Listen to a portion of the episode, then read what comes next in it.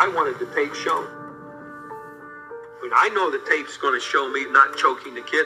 I mean, I was glad to have the tape shown.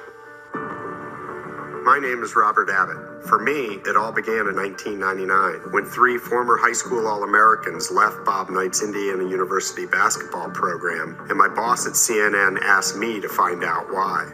This guy was a basketball genius, and discipline was at, at the core of that. Sometimes behind great success, there are things that we'd rather not know about. There was a story about power and the abuse of power. Put your ass right in the ground! I think you're constantly playing in fear. You're being intimidated. Guard Neil Reed says he is leaving school and it's not his call.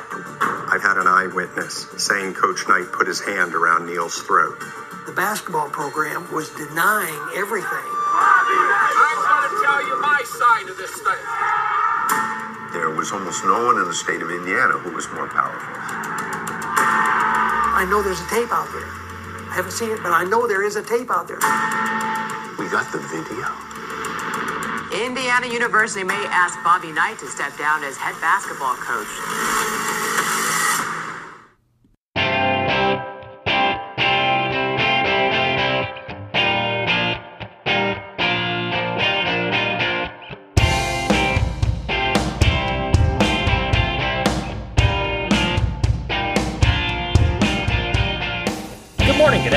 Good good evening. My name is Marty Plum, and I am your host of a Pen and a Napkin podcast, the weekly coaching clinic that you can carry around with you in your pocket. But we are not talking in a coaching clinic format. We are back in the film room for episode number eight, our second to last documentary, and it is another uh, from the catalog of the 30 for 30 catalog, or from the 30 to 30 journal here, The Last Days of Knight and I am on with me. I am very happy to have on my friend Carl Pierson from the suburbs of Minneapolis, Minnesota. Uh, Carl, how are we doing today? Doing well. Happy to be with you. Yeah, I am happy to be with, uh, have you on here as well. Uh, we are going to uh, crank through this this uh, this documentary here, a, a, longer documentary, almost almost an hour and forty five minutes. I had forgotten how long this documentary was and how deep of a dive uh, the creators took with uh, Bobby Knight's life and and his coaching career and everything that went into it here. Um, you know, let's just let's just dive in, Coach. Let's just dive in and and and let it rip. Um, overall thoughts, Carl. Just your overall thoughts uh, after after watching this and jotting down some notes. What do you what are you thinking? Well, I, I think I, would have to begin by telling all your listeners that I grew up admiring the heck out of Bobby Knight. Yeah. Um, especially as a young coach, I was enamored with Bobby Knight. Uh, I know that I went to watch the University of Minnesota play Texas Tech at mm-hmm the barn okay. where the Gophers play, just so I could say I was in the same arena as Bobby Knight, right? Just to see him yep. on the sidelines, and that mm-hmm. was that was a pretty exciting thing for me. I even I I I'd read a couple books about Bobby Knight. Um, one of them was was kind of interesting. It was it was actually two books in one, and it, it kind of fits this documentary pretty well because yeah. uh, one half of the book was called Good Night, yep, and it talked about all the positive things that he's done and the good relationships he had with people. And then when you flip the book around, um, it was I, I, don't think it was called Bad Night, but it was it was the opposite. It, it yeah. told all the dark stuff of Bobby Knight, and so even even after having read all that stuff, um, I, one of the things I gleaned is that anybody that sends him a letter, he sends them something back. Oh, and and, and so I thought, well, I'm going to do this. And so when I was like 26, 27 years old and, and still pretty early in my coaching career. Uh, I sent him a, a, note saying, you know, I'm a, I'm a young head coach. I've always admired you. And um, he did send a letter back and I think a media guide or something like that. So true, true to the, the reputation. Um, but all that being said, this was really difficult for me to watch and it made me sad. Yeah. Because, um, you know, it does reveal a very dark side of him that I, think a lot of us knew existed, but it's it's something that those of us that have admired Bobby Knight try to push aside and forget about. This just didn't allow you to do that. Mm-hmm. Um, hot take, Carl. We're gonna we're gonna start out with a hot take on my end of things. Is Bobby Knight the ultimate sports version of Dr. Jekyll and Mr. Hyde, as they referenced a couple of times in the documentary? Well, I mean, I guess uh, I'd have to rack my brain to think if there's anybody that would would compare, and I suppose uh-huh. there's probably some football coaches from the 50s and 60s, like a Vince Lombardi type or sure. something like that, that mm-hmm. would probably fit into that category as well. Mm-hmm. Um, but that's that's because Bobby Knight was the vestige of that 1940s, 50s, 60s style coach. Yeah, where you know the authority figure was never questioned, mm-hmm. and and they could really do anything and and get get away with anything they wanted and the players and the parents of the players would never second guess that coach. Mm-hmm. Um, and so he had the luxury, and maybe that's not the right word, but he had the luxury of behaving that way for most of his coaching career. Yep. And then as times evolved in the 1990s and early 2000s, he never changed with it. Yeah. And and it caught up to him. Yeah. I uh I'm trying to think, you know, I I think you know as a kid growing up in the 80s, a lot of our coaches uh, idolized the Bobby Knight type, the, the Lombardi type. Those are the, the, the two big ones. Uh, I, I, think one of the differences, and again, uh, Lombardi was dealing with adult men. Uh, mm-hmm. Coach Knight's dealing with uh, young, still, I guess we'll call it still maturing men uh, young boys, if you will, on the brink of adulthood. And I and I think one of the things that uh, that was a difference between Lombardi and Knight is they were both loud, they were both at times obnoxious, uh, driven. They were winners. They were uh, great coaches, strategically understood the game. Uh, both very simple. Uh, you know, was it the Lombardi ran the power sweep? Bobby Knight with the motion offense and the basic man to man defense and, and, and those type of things. But I, I do think the one major difference between the two guys is Lombardi always respected his players as men and and to my knowledge never really crossed the line the same way that Knight um, kind of drove away players in droves uh, or not not in droves, but he drove away a lot of players with his style and you know just could not you know just just had a hard time. If you're not with me then get the heck out of here. Whereas Lombardi didn't quite have that. And I and I understand it's it's a different situation. You're dealing with professional contracts and things like that. But uh, it, that's kind of a big difference between the two guys. I mean, what what do you think of that Carl? Just off the top of your head. Yeah as you were saying that it, it made me realize you know, Bobby Knight, because he was an old school guy, he insisted on people treating him with respect. Yeah. But it's fair to say he didn't always treat people. He didn't reciprocate that. Correct. Right. He yep. he, he, didn't show it uh, in return. And I think maybe one of the best examples that was really visible to all of us, even throughout, even when we didn't know what was going on at practice, um, is his combative relationship with the media. Yes you know, I mean, he he was never respectful towards media members, and and in fact, um, well before we saw a recent president kind of denigrate the media, Bobby Knight had been doing it all through his career. Very you know, true. He, he, yeah. he, was the original. Yeah. Um, I agree, and and that was one of my top thoughts as well. Carl is is for a guy who demanded respect and treating people the right way and being honorable. Uh, he he did not do that to a lot of people, and mm-hmm. and I know one of the things, and and again, Carl, I'm not perfect, but uh, you know I always try to be conscientious of if I'm going to talk the talk, I got to walk the walk. And if I'm going to say that we're going to treat officials with respect, for example, uh, with my players, then it's up to me to treat the officials with respect. Um, you know, and so forth and so on. And I think probably more than anything else, say what you want to about what happened in practices or in the locker rooms or things like that. But just a lot of the stuff with the way he treated uh, Myles Brand, the president of the university uh, or or stuff like that. But I also read a story, Carl, where uh, the wrestling coach was doing something. He was like jogging laps around uh, assembly hall, and Bobby Knight got mad at him. He yelled at him, and so the wrestling coach from Indiana University came down and basically kicked the crap out of Knight. And Bobby Knight Really? never messed with the guy ever again. And it's kind of that's the old, and, and I don't know how true that story is. I read it somewhere. Um, that's the old schoolyard bully of of that type of thing, and and that's where I have a hard time uh, with, with. I respect Bobby Knight and the way he was able to get the more uh, you know more out of less when it came to talent a lot of times, but but stuff like that makes make it's hard for me to really respect him in the way that his numbers deserve to be respected. Well, when you when you say that you know you respected him, uh, I- this is one of the things I wrote down, and I've I felt this for a long time. When I watched his videos about the motion offense and and then how to attack zone defenses and things, I think he's a terrific teacher of the game. Yeah. Um, and and I you know I think a lot of his players, even some that say that he was abusive towards them, acknowledge that he really Mhm. understood the game and could teach it. Yep. But I'm also reminded of a quote from Phil Jackson uh, that I think pertains to Bobby Knight here, and and that's anger is the enemy of instruction. Mm-hmm.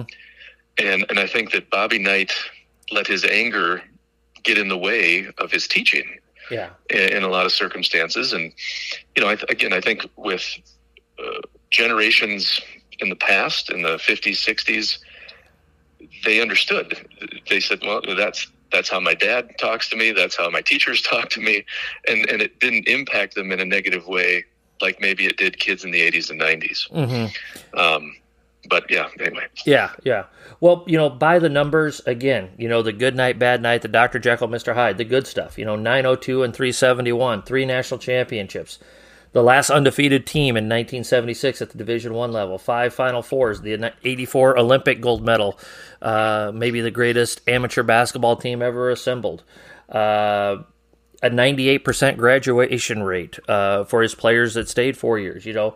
Uh, but then you have 38 transfers in 26 years before the transfer portal was what the transfer portal is today.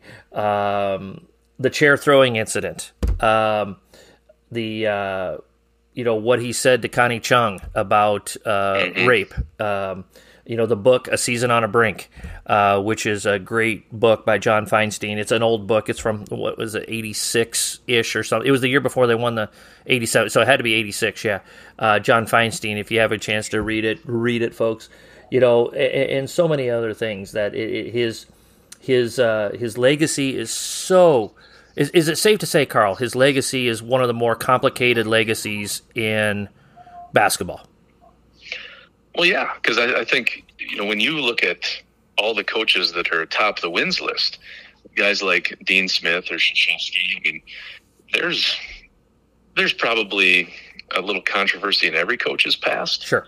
but not to the extent that we see with with Bobby Knight. Mhm. Um, so, yeah, it, it, does it put an aster, asterisk or a, uh, a black mark next to his name in the record books? Uh, I think it probably does for a lot of people. Mhm. Um, and then, you know, again, that's that's tough for me to acknowledge Mhm. as as somebody that was really a huge Bobby Knight fan, and and to a degree still am. Yeah. Right. I mean, I'll I'll, I'll acknowledge that that I, while I I admit that uh, some of the things that he did cross the line, um, I'm I'm not going to dismiss what I consider a lot of really remarkable and good things too. And and I mean, if, one of, another thing that I, I wrote down as I watched this is, you know, I said I've never met him, but I know Bobby Knight. Yeah. Oh, that's a great. Yeah. Yeah. I yeah. grew up with guys like him Uh-huh. as teachers and coaches, friends of my dad, friends of my grandpa, you know, because these were guys that were of the 40s, 50s, and 60s,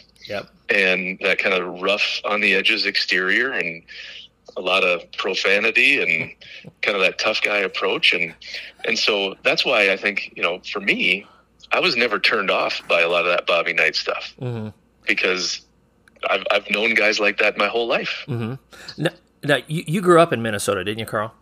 Oh no, I, I grew up in uh, Mitchell, South Dakota. Oh, South Dakota. That's right. So, so yeah. you're but you're within a stone's throw of Big Ten country. So, oh yeah, you yeah. saw a lot of Indiana basketball growing up, and me being an, an Iowa kid, we saw you know is uh, Bobby Knight year in year out. You know, it was always a big game when Iowa played Indiana, uh, so forth and so on. As as a as a young kid, when you were 10, 12 years old, did you kind of have that same impression of Bobby Knight? Absolutely. Yeah. yeah. I mean, I, and even, I mean, you talked about the chair throwing incident. I mean, where I grew up, that kind of stuff was celebrated. it wasn't, it wasn't discouraged. Yeah. Um, you know, our, our head high school coach drew a lot of comparisons to Bobby Knight and, and was, I guess, if you measure, measure it by championships, even more successful. Yep. Um, and if he didn't get, you know, four, five, six technicals a season, people thought he didn't care enough. So, you know, I mean, that, that, that was just kind of the atmosphere I grew up with. So I, when I saw Bobby Knight's antics, I thought, that's awesome. That's yeah, the way yeah. it should be. That's the way it should be. Yeah, exactly. Yeah. yeah. Coaches are absolutely loving our taking over a new program booklet.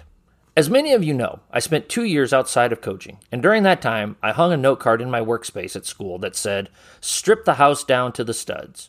I took that time to really rethink and reorganize my thoughts on what it takes to run a transformational program. As I prepared for the possibility of coaching again, I organized these thoughts into this 96 page booklet. How much do I trust this booklet? I used this booklet as I went on interviews to help sell myself and my vision for what my new program would look like. If I'm using it to sell myself, why wouldn't I recommend it to you, my listeners? This booklet will help you look at any part of your program no matter what stage you're at in your program, and help improve it in some way. It's all yours for only $15, which includes shipping and handling. For more information, email me at a pen and a napkin at gmail.com. Um, all right. Well, hey, let's uh, let's start diving into some of the categories here. And again, sometimes with the documentaries, they don't fit perfectly, but uh, let, let's see what we can, where we go with it. All right, Carl. Um, sure. How often should you rewatch this documentary? Well, I think it depends on the kind of coach you are. Yep. if you're a if you're a coach that I think probably does things the right way and and put your kids first and you know all the kind of stuff that we aspire to be, once is probably enough. um, it's it's not it's not a feel good story. It's it's not something that you know motivates you or lifts you up. Mm-hmm. That being said, if you're kind of more of that old school guy, um, that's a, a yeller and a screamer and a stomper and and that kind of thing, it might be good to watch every now and then, just as a reminder that you know you don't want to cross that line there, eh, which he did. Yeah, and and I, I think you can still be animated. I think you can still be demanding, but you know you got to be careful that there's a line you don't cross, and yeah. this is a good reminder of that. Yeah, I had I I honestly I had once a year, uh, just as a reminder of you know, I, I think now these are these are two very very different scenarios as I say this, Carl, um, and, and and I'm aware of it. But you know, two of the legends of our childhood in college athletics, uh, Joe Paterno and Bobby Knight, had unglorious endings to their runs at their original schools. And a couple of things that those places had in common uh, small, just college towns, uh, kind of isolated from the big media spotlight. Uh, these these were, you know, like I said, Bobby Knight was more powerful than the governor of Indiana in some places, you know, type of a thing. And and I think, you know, it's a cautionary tale of at times uh, having too much power, having too much sway, having too much influence, and thinking that you are, you know, as the old saying goes, that you're above the law, that there's certain rules that don't apply to you. And I think Bobby Knight's story is a good reminder to all of us that no, you know, none of us, uh, regardless of how successful we are, and and again, it was it was okay for Bobby Knight to you know, for for all intents and purposes, kind of act like a jerk for about 25 years. But when he wasn't going to Final Fours and winning national championships, nobody wanted to put up with Bobby Knight's crap anymore. And and so just I think it's important for us as coaches to remember that uh, we we are we have to have the same we should have the same type of behavior when we're 25 and 5 as we do when we're 5 and 25 and have that humility and have that respect. And I think that's a great reminder for all of us. And, and as dark as this documentary is, I think it's a great reminder for us in that regard. Yeah, I, Bobby Knight ended up showing a remarkable amount of hubris, and, and that caught up to him and, and was ultimately the end of his coaching career, at least at Indiana. Yeah. Um, so uh, I agree with everything that you said there. Yeah. Okay. Uh, favorite scenes? I've got one, two, uh, three, four. Uh, I got about four or five of them here. All right, and and I'll go through mine, and we'll see if any of yours match up with. How many do you have, Carl? Well, I'll be honest. I couldn't write a favorite scene because it was all so sad. I, I, you know, I, Yeah. I, think of a favorite scene as, as something that you know makes me say, "Wow, that was that was really neat," or "That was Mhm. inspiring," or Mhm. Or that that made me laugh. And there was just none of that Okay. in this in this documentary. Uh, okay, so how about we call it uh, for this documentary? Uh, scene that we found most interesting. How about that, or something like that? So, uh, so I had um, talking about Luke Recker, uh, the the scene with Luke Recker transferring, and he was kind of the the proverbial straw that broke the camel's back in a lot of ways. Um, and then, of course, you know, as an Iowa kid, I remember Luke Recker leaving Indiana and going to Iowa, and you know, he went to play for Steve Alford, who played for Bobby Knight, and that was the the story over and over again. Uh, I really enjoyed um, learning the background of Neil Reed and his story in high school and how he wanted he just wanted to be uh, an Indiana Hoosier. I mean, he was the stereotypical Hoosier. I mean, he could he could have been Jimmy Chitwood of the mid uh, the early '90s in Indiana. Um, and then building on the Neil Reed uh, part of it, uh, the story, uh, the the game where they're playing Michigan and he's playing with the with the separated shoulder or whatever, and he's diving on the floor. And of course, Dick Vitale's taken on a scale of one to ten. He goes to a spinal tap 11, 12, 13, You know, as Dickie V does.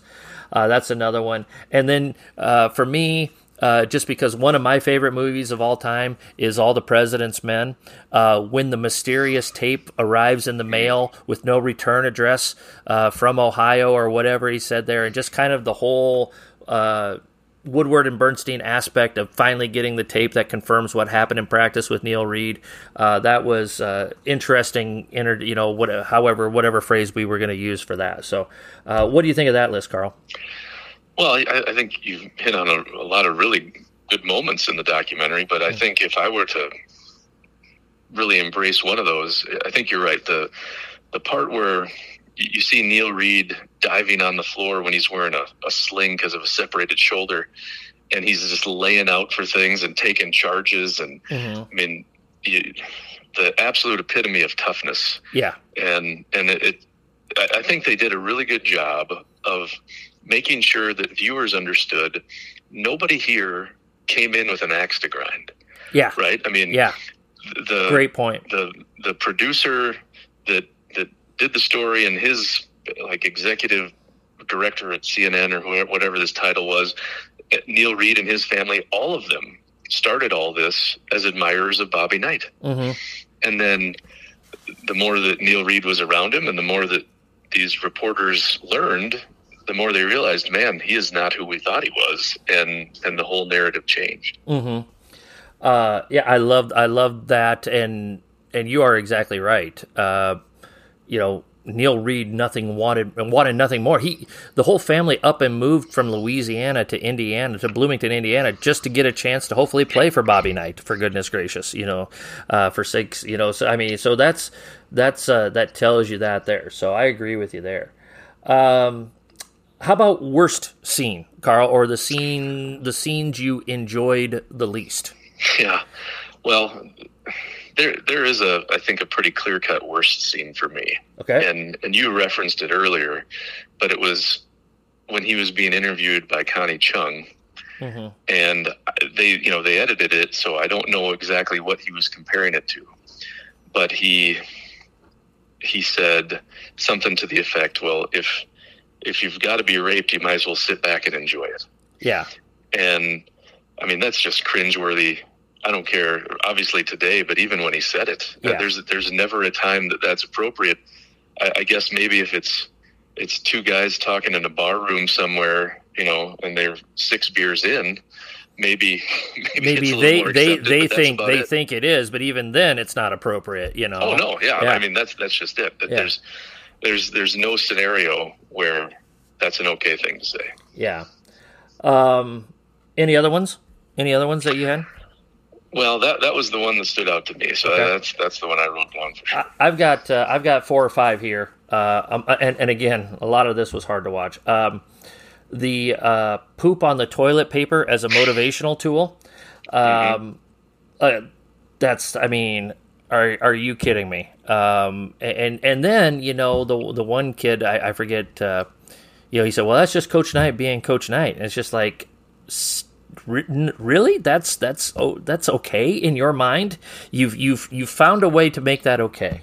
Uh, i had a hard time with that. Um, you know uh, the the stuff with Steve Alford, and it wasn't in the documentary, uh, but very famously after the '92 Final Four, 92 or 93, where, where Indiana lost to Duke in the semifinal.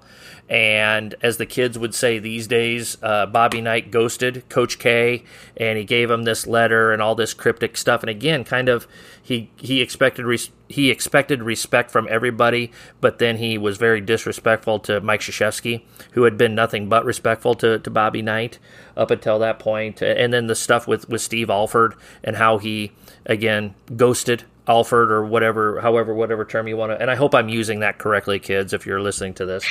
Um, the uh, I I found it. It was really really hard uh, when when the reads were coming out and coming out publicly for the first time with their. Uh, what turned out to be confirmed allegations about Coach Knight, and Coach Knight started saying all these bad things about Neil Reed and Neil Reed's dad and the family. Like, well, it can't possibly maybe look at this kid. He was a pain in the butt at Southern Miss when he transferred. His dad got fired. All this other stuff, and it was always somebody else's fault when Bobby Knight was in trouble, type of a thing. That was hard for me to watch. Um, and then kind of the other big one, uh, they had the professor and I can't remember his name. Uh, the the the academic, yeah, Maurice Barbath or something like something like that, or something like that. Yeah. yeah, and and for having the audacity in some people's mind to speak out against Coach Knight. Uh, he was receiving death threats, and he actually literally had to leave the country and go back to. I think he was from Toronto, is what he said uh, originally, Toronto or Montreal, somewhere in Canada, and ended up moving out to the University of Cal Berkeley and teaching there. Uh, I mean, when we are when we are threatening academic professors with death threats because they dare criticize a basketball coach, uh, where are we at as a society? And and and so those were my four or five scenes that were really hard to watch, Carl. You know, when talking about that professor, and and this was true when uh, Knight was ultimately fired by mm-hmm. Brand because there were death threats against him and his wife. I, yeah. I remember Myles Brand's wife was a a professor at Indiana too, and she talked about how she had to have a police officer in the room with her when she was teaching. Yeah. Um, for her own safety. Mm-hmm. But Knight engendered a kind of a cult of personality. Yeah. Um, that you know, again, I think we've seen in recent years in other walks of life where people fall in love with him and what he's about, good or bad, and then they defend him regardless. Mm-hmm. And and we saw that played out at Indiana. Um, people said, "Well, he delivered us national championships, and that's all we care about." So um, we're going to defend him to the bitter end, and anybody that speaks out against him is the enemy. Yeah. Um, and again, that's not unique to Indiana. Mm-hmm. We've, we've, unfortunately seen that in other walks of life. Doesn't make it right. Yeah. Um, but it's it's not unique to Indiana. Yeah. I, I also had uh, uh, one other uh, kind of worse scene. Um, the way Coach Knight reacted to his his firing. Uh, you know, they told him zero tolerance, and then he has the incident with the Harvey kid. I think his name was Kent Harvey on on campus, and they told him don't leave, and he was like, "Well, I'm going fishing," and it's like, you know, how you know the Ducks are lined up against you, coach. You're a smart guy. You know this you you can't do these things and continue expect to get away with it. And then he was upset afterwards, saying, you know, I want to tell my side of the story to all this stuff, and and and it, you know, he just couldn't let it go, and and and even when it was. He had been told in, in no uncertain terms that you are on a zero tolerance policy and you can't do these things. And then he has an incident, and then he blows it off like he, like he was again above the law. Uh, it's it, like you said, Carl. It's hard to defend him at that point. You know, what's interesting though is that incident you're talking about that ultimately got him fired. Just a a brief encounter with a student walking on campus, or I, I think the kid was actually walking into, mm-hmm. I don't know if it was Assembly Hall or where it was. Yeah. But that that moment where the kid just kind of flippantly says, "Hey, Knight," yeah, and Coach Knight grabs him by the arm and talks to him very briefly about being respectful. Yeah. To me, that was a classic example of the difference in generations. Yeah. Right? Bobby Knight is this vestige of the 1950s where, you know, kids say Mr. and Miss and, and they're always respectful to their elders. Mm-hmm. And, and it irked the heck out of him that a kid would just say, Hey, Knight, mm-hmm. instead of, you know, hi coach or Mr. Knight or, you know, being respectful. And, and so in his mind, he just he, he was trying to set the kid straight yeah. and, and tell him this is how it is. But again he never adapted yeah. to how times had changed. He was stuck in the 50s and um, that was i mean he didn't get fired because of that. He got fired because of all the things leading up to it. Yeah. It was just that was the end of his chances. Yeah. Yeah. The proverbial straw that breaks the camel's back so to speak. Yeah. So yeah. if you are a coach in the omaha council bluffs lincoln area be sure to sign up for the Metro Basketball Coaches Association Coaches Clinic Series to be held at DJ's Dugout at 114th and Dodge here in Omaha, Nebraska. The Omaha Metro Basketball Coaches Association has four clinic dates lined up September 21st, September 28th, October 5th, and October 12th and we'll have some of the best coaches not only from our region but nationwide. If you're interested in signing up for the Metro Basketball Coaches Association Coaching Clinic Series, send your registration and fee to MBCA, care of Tom Crable at Boys Town High School, 122 Heroes Boulevard, Boys Town, Nebraska 68010. Registration fee is only $75 per coach on your coaching staff, and you won't regret signing up for the Metro Basketball Coaches Association Coaches Clinics.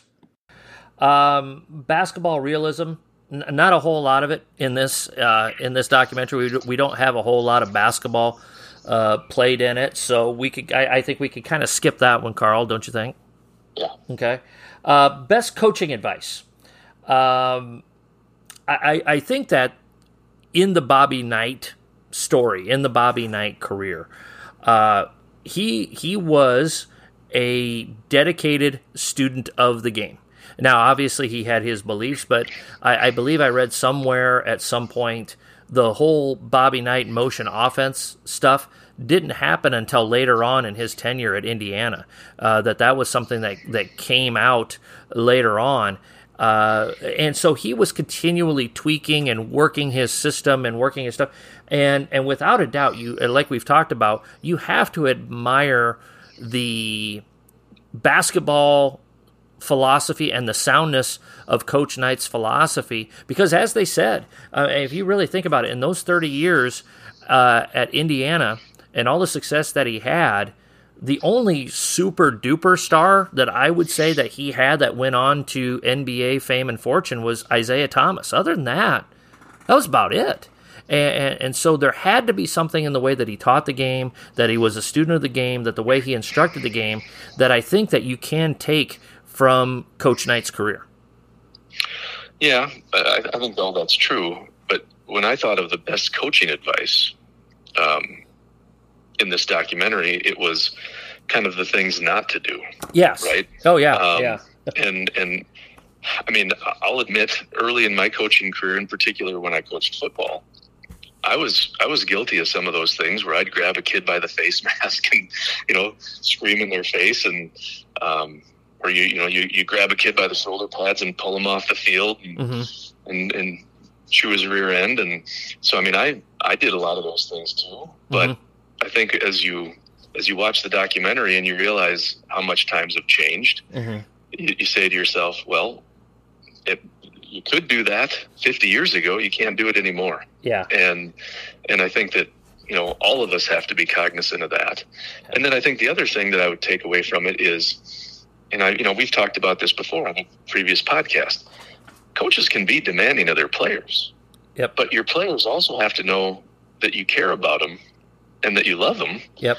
because otherwise they just see you as this tyrant Yep. and and you're not going to get anything out of them mm-hmm. it, it, it's it's not effective or you know another thing i i kind of was reminded of they played parts of his famous halftime tirade from 1991 Yep. where somebody had a, a tape recorder in the locker room and i mean again I'll admit I have that on my iPod, and I would listen to it when I'd be in the weight room working out because I loved it. Again, that, that's, that's the kind of coaching I, I got growing up, right? I mean, lots of cussing, lots of screaming, and, and I responded to that, but not everybody does, especially kids now. Yeah.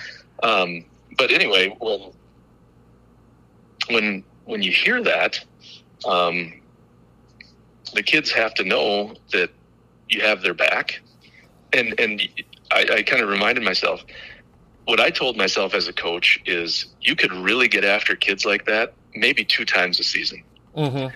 and you had to pick your spots because if you did it more than that, they tune you out Yep. and I think we saw that at the end of the season for the Indiana Hoosiers. They'd go in as the sixth seed or four seed of the NCAA tournament, and they were losing in the first round all the time Yeah. because the And- kids had tuned him out Yeah. because he was always yelling and cussing and screaming. Yeah. Um, yeah, and not, not only losing, but getting drilled. You know, Yeah. just getting drilled. Two Uh, powerhouses like Pepperdine. and Colorado. Uh, yeah, uh, yeah. I, I, I kind of had the, you know, some of this uh, that you're talking about, and I agree with everything that you said here the last few minutes, Carl. Uh, hundred percent agree with you. I, I do not have the Bobby Knight uh, '91 speech on my iTunes account or whatever. I, I will, I will say that though. I, I don't have that. So, uh, but uh, I, I think uh, the evolution. You have to evolve. Even the best of us have to evolve. I think that love him or hate him, uh, like a coach Krzyzewski, evolved. Um, He he didn't like it. You could tell he was not a big fan of it, but he evolved. He understood, and and he he didn't completely changed, but he evolved. I, I think Izzo is another example. Demanding coach, not afraid to get in his players' faces. He's intense. He has a, a very high level of accountability for his players, um, but he's evolved. He has evolved in a lot of ways, and and I think that perhaps more than anything else is the ultimate failure of Coach Knight. Um, and I, I think again, uh, and my friend uh, Andy Gerles said this on a pod, on on our roundtable pod uh, the other day. Uh, you know, no one is bigger than the game. The game will always be here, and regardless of of what Coach Knight thought. When he left Indiana, somebody else was going to take over, and, and they were going to keep playing basketball games at Indiana, and they're going to keep playing basketball games at Duke this year. And whenever Izzo's done at Michigan State, they're going to keep playing there you're never bigger than the game. The game is always bigger than each and every one of us, whether we're officials, we're coaches, we're administrators, we're players. And and I think at times, I, I think Coach Knight, especially starting in the early 90s, I think he became a caricature of himself. And I think he started to believe he was more of the caricature than what he was as the coach. You know, and I think that's a lesson to be learned for all of us. Well, yeah, he he thought he was bulletproof. Yeah. and for a long time he was. You know, I mean, there was he had reason to believe that. Um, but you know, I, as I reference in uh, the politics of coaching, there's there's a point in there where I, I, I think the heading of a chapter is, or, or section is trophies as critic repellent. Oh, Um, yeah. and, and and it works Yeah. to a large extent Yeah. because he had a much longer leash than any other coach would have because he had those national championships. But it doesn't mean that you can literally get away with anything. Um, and and eventually, and, and I mean, I guess because he was enabled by all those people at Indiana, and they looked the other way, and they allowed him to do those things. I guess you know at some point he must have thought, yeah, I can literally do whatever I want, and it's never going to catch up to me. And then Mhm. finally it did. Yep. Uh, best lines of the documentary. Uh, Carl, I had, I don't know, looks like about a half dozen or so things written down here. Uh, do you want me to start or do you want to start on this category? Well, I'll I'll tell you the one I wrote down Okay.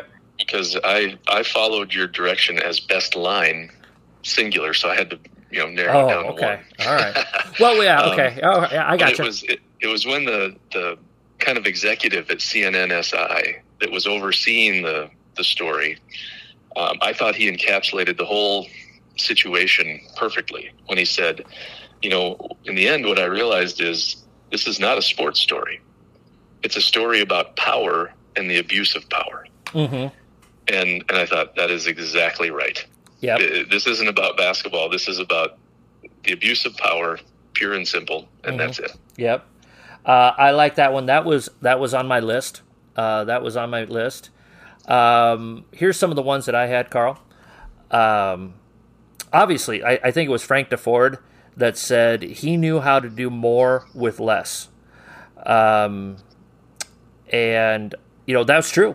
That was absolutely true. That that uh, he was constantly beating more talented teams.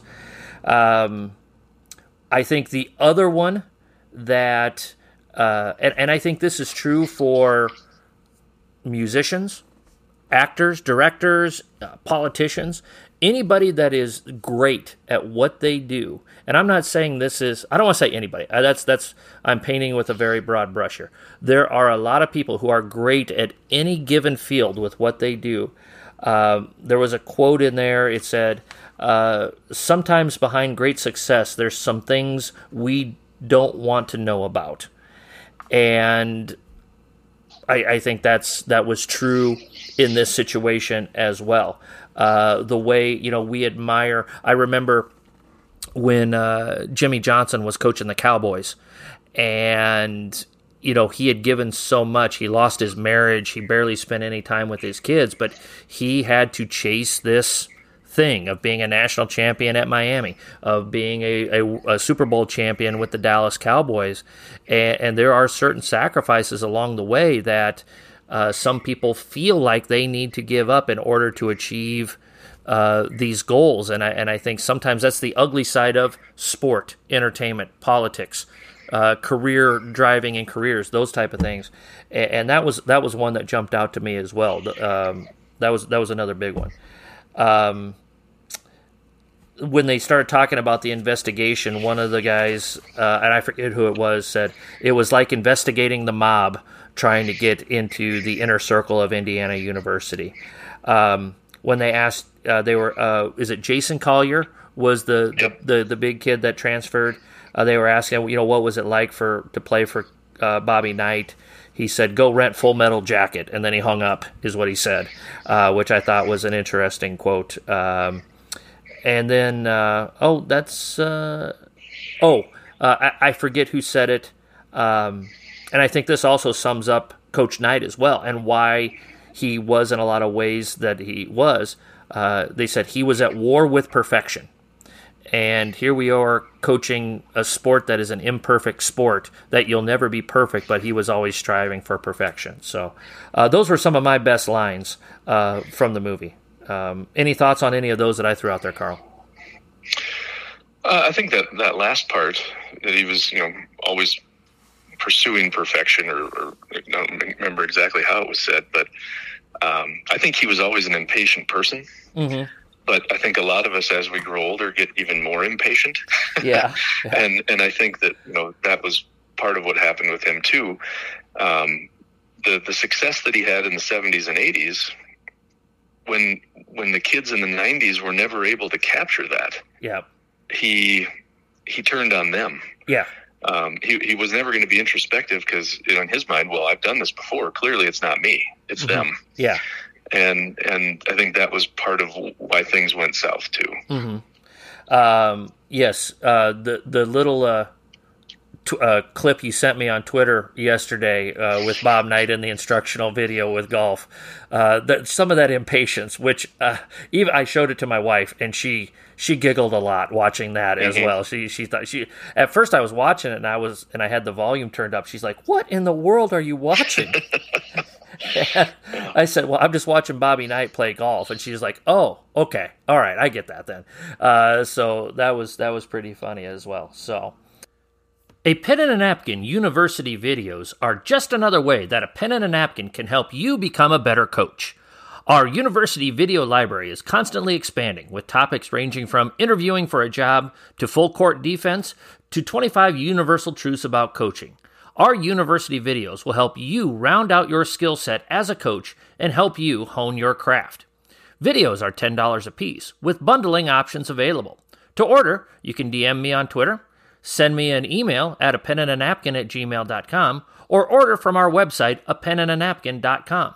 Be sure to check out the A Pen and a Napkin video library. Um, the Dom Pagnotti, sleaziest character of the documentary, uh, named after our sports agent Dom Pagnotti from He Got Game. Uh, who was our sleaziest, scuzziest character of the movie? I, I, I uh, Carl, I'll, I'll, I'll let you lead on this one. I wish I had written down his name, but I can tell you his title. Okay, It was the vice president at Indiana University. I think we have the same guy. Okay, and, and if you have his name, that's great. But um, he he tried to do damage control for Bobby Knight, Yep. and Yep. and and did it in a very political way, Uh-huh. like like you would see done um, by political operatives, and and that was his background too. Yep. So I mean, he Yep. he came from that that kind of training ground. But like when they went to CNN to watch the video, the first thing he said before they even watched the video is, I believe you're in possession of stolen property and we'd like it returned, right? It was never, well, let's find out if this in fact really happened. It Yep. was, we're going to defend Bobby Knight and the university regardless of what's happened. And, and to me, that's never right. Yep. If, if there's a wrong that's been done, let's acknowledge that and, and, and, and fix it. But he was not interested in doing that. The gentleman's name was Christopher Simpson, and he too had my award as the Dom Pagnotti sleaziest character in the movie. And and you nailed it on the head. Yeah, you I, I, they had said in the documentary that he had a background in politics, and yeah, he he has the audacity to walk into that meeting, uh, knowing. Uh, that it wasn't stolen, yada yada yada. You know, so uh, we we hit that one on the head, Mr. Pierson. We we we both were were thinking in the same wavelength on that one right there. So uh, well done, my friend. Well done. so Well, I think unfortunately that Mr. Simpson made it abundantly clear. so it, it wasn't hard for us to be on the same page there. yeah, it was a pretty simple vote on that one. It was a really simple one on that one. So, um, we've kind of, you know, we've kind of. Uh, did you have anything else to add? I guess with the basketball lessons learned, we kind of went through. Uh, the stuff that I had written down with that, we talked about best coaching advice, uh, evolving, adjusting. Uh, you're never big enough, or you're never bigger than the game. That's kind of what I had for that one there. Did you have anything there, Carl? I, I think I think we've talked that through. So Okay. I mean, when I look at the next point, where how can this film help you win games? I mean, we've touched on that too, but I just say it forces us as coaches to re-examine, evaluate how we treat players. Mm-hmm. Um, and and I think that's one of the the good things that can come out of watching it.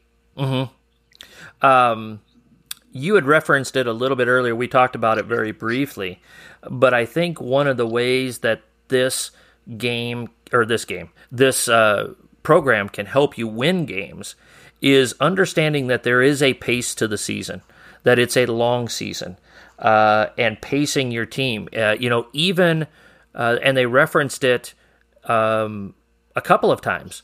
Uh, Coach Knight's teams would get off to a 12 and 1 start, uh, a 10 and 0 start, and they would be playing really, really well.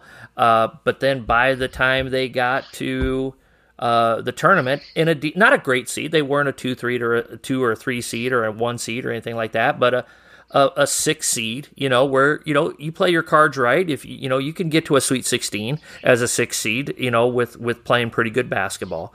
Um, but they would burn out.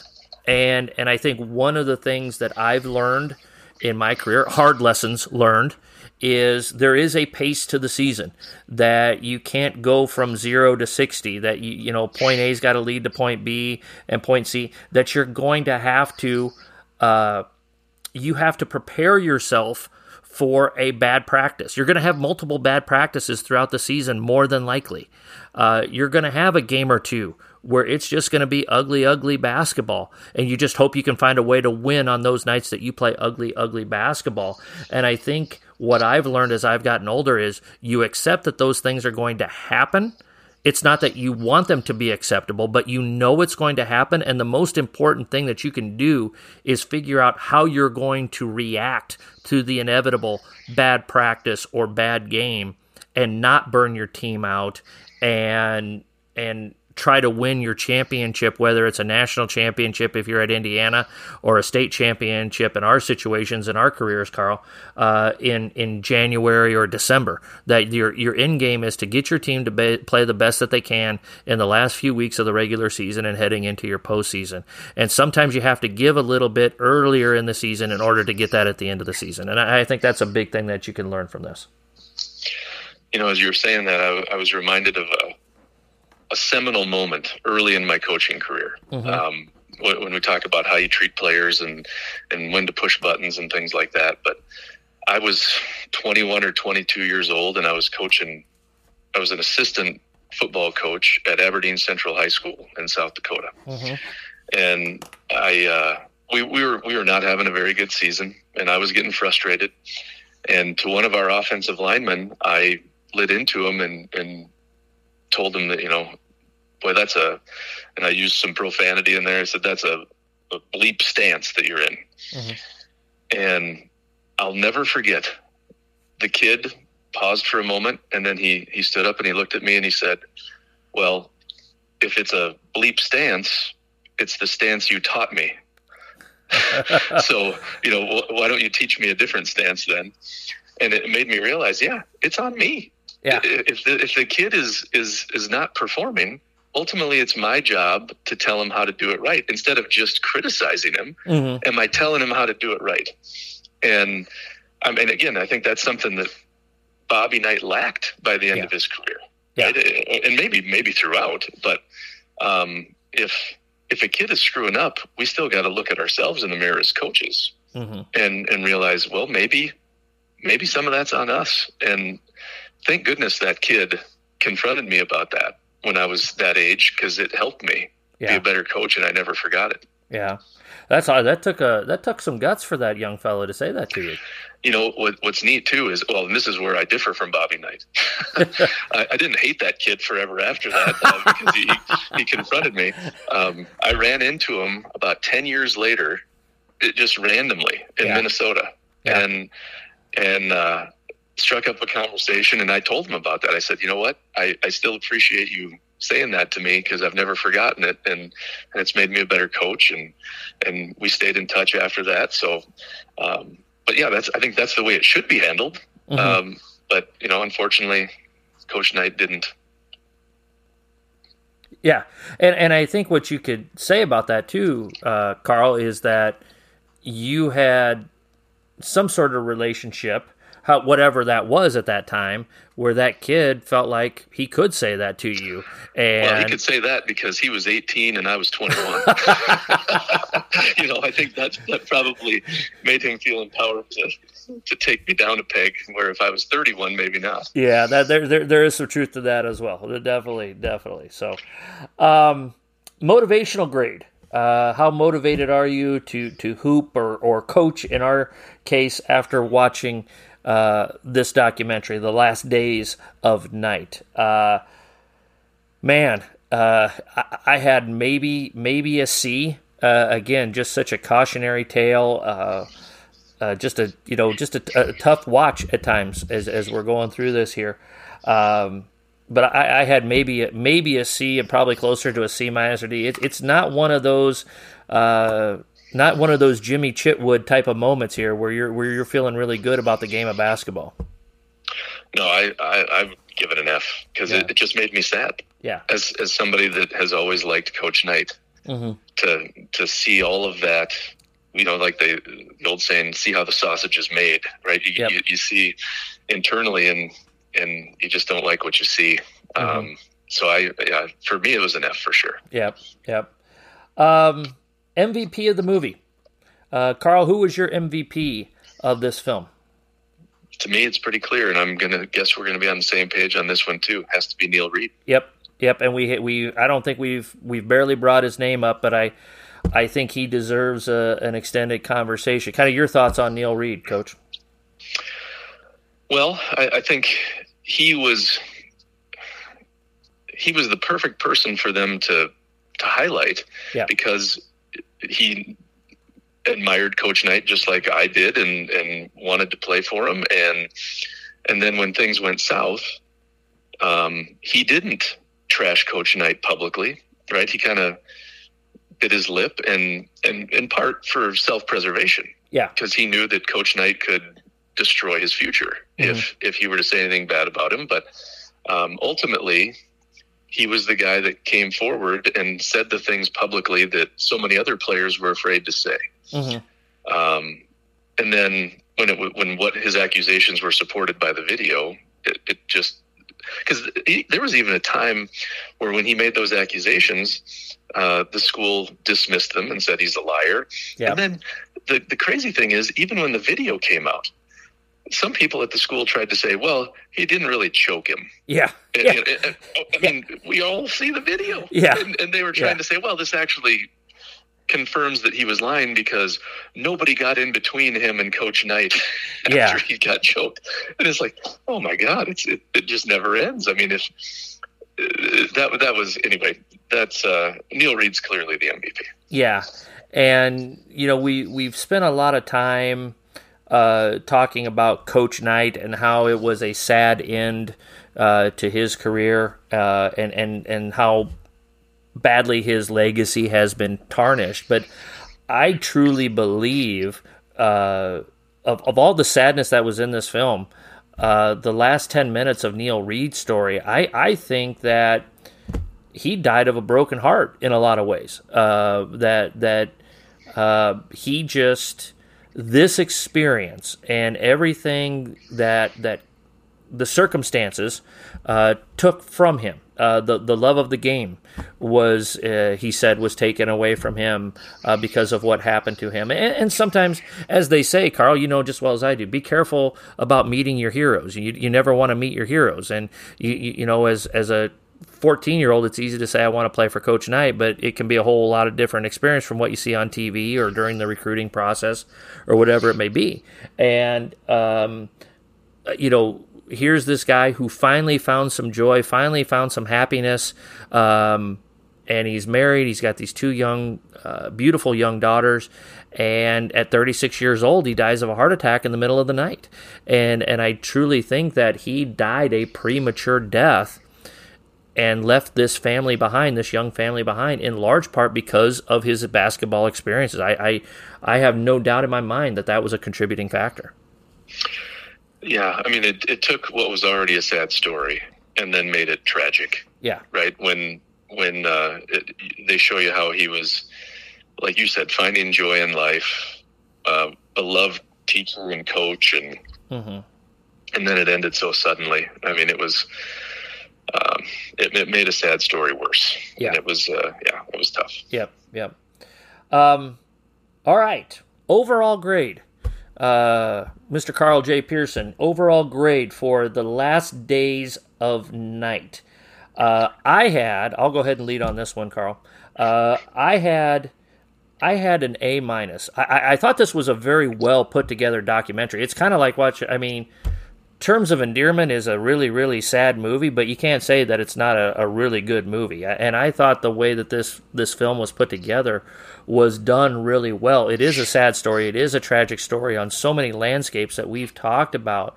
But for the story itself, when you're going to uh, when you're going to have to put together the story of of somebody like Bobby Knight and so many different angles to it, uh, that I, I think that it's it's much longer than your average sports documentary, but I think it needed to be so that they could cover all their bases to say, you know, here's everything that happened and and there's no doubt that this is the conclusion that we should have came to.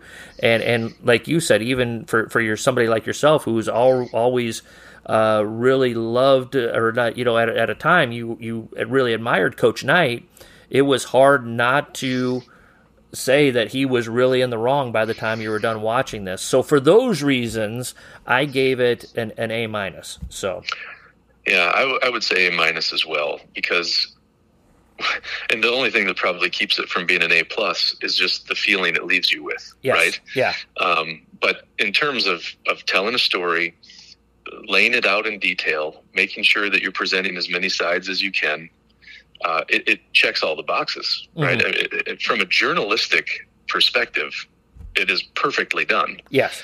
Um, the only thing is that it just leaves you feeling down in the dumps. yeah, it does. Um, but it's a story that needed to be told too. Yep, yep. And uh, yeah, I, I, I think it's a it's a story that needed to be told uh, in the way that was told, and to get the to to get all the details uh, because as as they said in the in the movie, this was this was not your average sports story. Uh, this was leading CBS News and ABC News. Uh, this would you know for for folks that are not our age. Let's say you're uh, 25, 30 years old listening to this. I mean, this is this is like an Izzo or a Krzyzewski uh, being torn down right in front of our eyes. Uh, you know, Bobby Knight was that famous uh, or a John Calipari or somebody like that. You know, uh, Bobby Knight was probably the most famous coach in the United States, basketball coach in the United States for two decades. And and to to see you know so this was not just a a sports story. This was a this was a news story. It was an international story. And uh, I, I, thought they did a really good job of putting it together. So Carl uh, do you have anything else that uh, you want to say about the last days of Knight well, I mean, I, I will just say that I appreciate the chance to to talk about it. I guess it maybe it was a little bit cathartic for me to, to to visit about it and, uh-huh. and, get some of those things off my chest. And yep. I'm still I'm still wrestling with the some of those internal demons of mine that I, I always liked this guy, but I know he's uh, mm-hmm. uh, an awful person in, in some ways. and, and how do I reconcile that? So yep. maybe you saved me some some therapy sessions. I don't know. Just put it on my bill, Carl. Just put it on my bill. So, yeah. uh, hey, I, I would be remiss. I, I know you're you're you're uh, still fighting away here, and we've stayed in, in, in some contact here over the last few months. Just for uh, folks, uh, you know, as much as you're willing to share, Carl, how how are things going on the health front here? Well, they're they're still going. Uh-huh. Um, maybe not always in the direction that we want, but. Mm-hmm um, they're going, and we're gonna gonna keep fighting and and do that as long as we can. Yep. I'll just leave it at that. Yep. Well, you've got a friend here in Omaha, Nebraska, that's thinking about you uh, a lot, and uh, you know, just over the last uh, year or so in the in the communications we've had, uh, I've really enjoyed getting to know you as a as a person, and, and I do consider you a friend, and uh, you know, uh, just just been thinking about you and, and, and want you to just keep fighting the fighting the fight here and and keep kicking ass here. You know what I mean? So uh, yeah, keep you. on keep on doing keep on keeping on. So.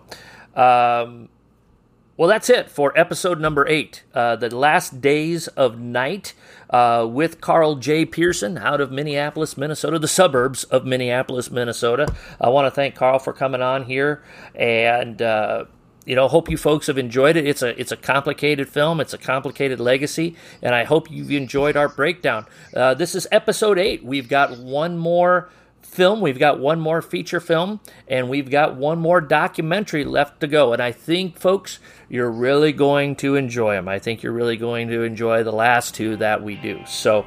Uh, hope you've enjoyed this breakdown of the last days of Knight.